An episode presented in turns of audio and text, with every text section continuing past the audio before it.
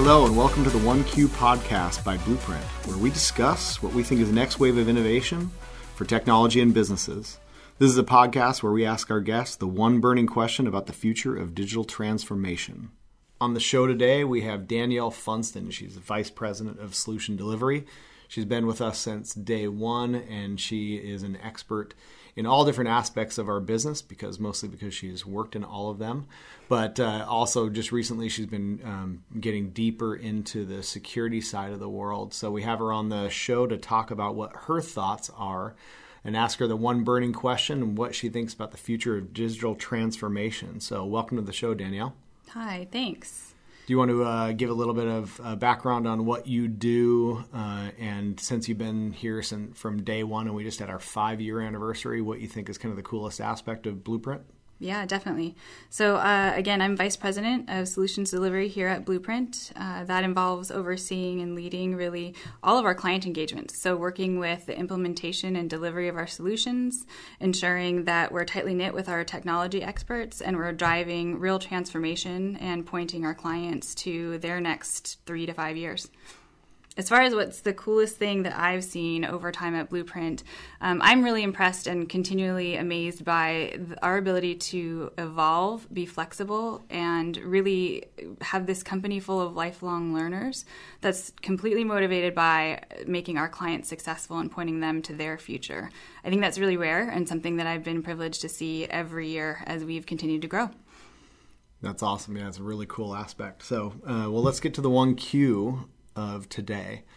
So, with Zuckerberg in front of Congress testifying, which I hope in my entire career I never have to go down that road, um, being one of those interviews, um, uh, and with Facebook all of the news.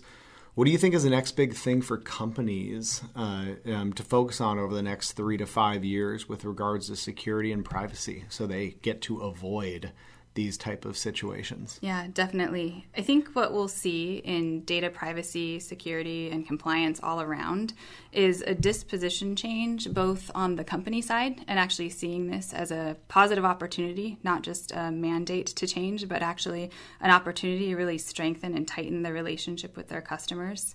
Uh, in the case of Facebook in particular, I think the opportunity there is a great example of where companies will need to go from uh, having data governance and privacy be something that is driven out of IT teams and organizations and actually a part of the culture. I think it's it's far bigger than policy. We're going to see uh, a huge, massive change in how everybody in every organization views this as their responsibility and really, again, their opportunity to connect with their customer and do the right thing.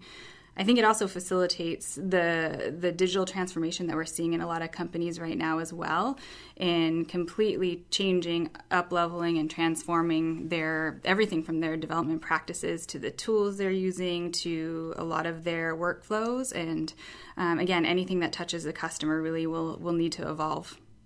Well, you have a company like Facebook that is in the um, a technology company that's geared around social media. Um, which which companies do you think are going to be affected the most? And if you're CEO of one of those companies, uh, what would you do right now um, to actually be able to put that security culture in place? Yeah, great question. I mean, there's so many companies out there that I think will be really at the center of this. Everyone from Costco eBay, Alaska Airlines, and, and light companies, retailers that have global presence and really complex systems, processes, and people uh, that touch the customer along the way. Um, I think it's a really tough thing to, to really approach making all of those interactions.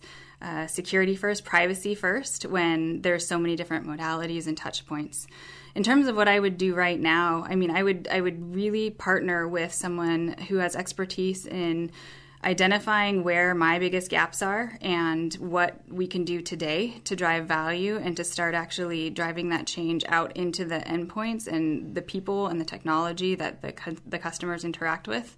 And also find a way to connect directly with through messaging, through um, other opportunities to reach out to customers and talk about what you're doing, what I'm doing. If I'm CEO of one of these companies, I would want to actually make it really transparent and visible that my focus is their privacy and the appropriate use of the data they've entrusted us with.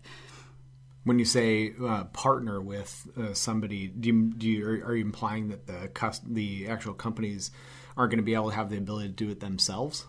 I think the best way to look at this is actually to seek out outside help. So when I say partner, I say really go find an expert in this area. It's incredibly complex, and when you're in the middle of an organization, it's incredibly difficult to see how far the privacy, the privacy um, relevant data and other interactions really extends. So having someone with deep expertise who's seen this in many different environments in, in many different industries and all sorts of different technology and processes to come in and know exactly where to look first and help you identify key priorities that will drive the best change the fastest. I think that's really where companies should look for help to start with.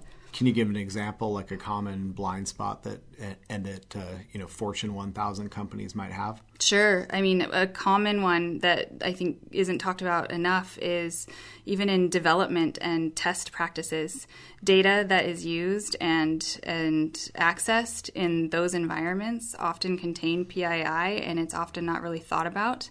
Another area is marketing all up and the the ways that the company reaches out to customers in the past, it's been okay to reach out broadly via all sorts of different uh, either campaigns or offerings you may have because at one point you received consent over one particular offering you had, but that's going to change a lot. So I think that those are areas that are complex and and not and not everybody really knows what it means in those areas right now it's interesting that uh, you know uh, the traditional approach from a company to a customer is almost having an arm's length relationship, mm-hmm, um, and it seems like you're you're you're implying that customers should be to err on the side of transparency. Definitely, I think so. I think what we'll see on the consumer side is more consumers actually being um, unwilling to participate in an organization or with a with a customer. Sorry, with a um, company who isn't offering transparency and isn't demonstrating what they're trying at least to do about it. But also, I think the cool thing we'll see out of this is a lot of innovation and intelligence around how companies are actually identifying data, how they are addressing the customer uh, privacy concerns and issues, and how customers are able to actually gain visibility and ultimately control of how companies are accessing and using their data. That's awesome. Well, if uh, anybody that's interested wants to get a hold of you or reach out and get more information about uh, about Blueprint or you as an individual or what our perspective is on this topic, uh, how can they get a hold of you? Uh, I'm on LinkedIn. Danielle Funston is the name on my profile, and then my email at Blueprint is danielle at bpcs.com. I'd be happy to talk. Where can they see our perspective on the social media side of things? They can find us at Blueprint on LinkedIn, Twitter, Instagram, and Facebook as well. Awesome. Well, thanks for coming on the podcast. Uh, this is the 1Q podcast by Blueprint, where we talk about the next big thing for the future of digital transformation. Thanks.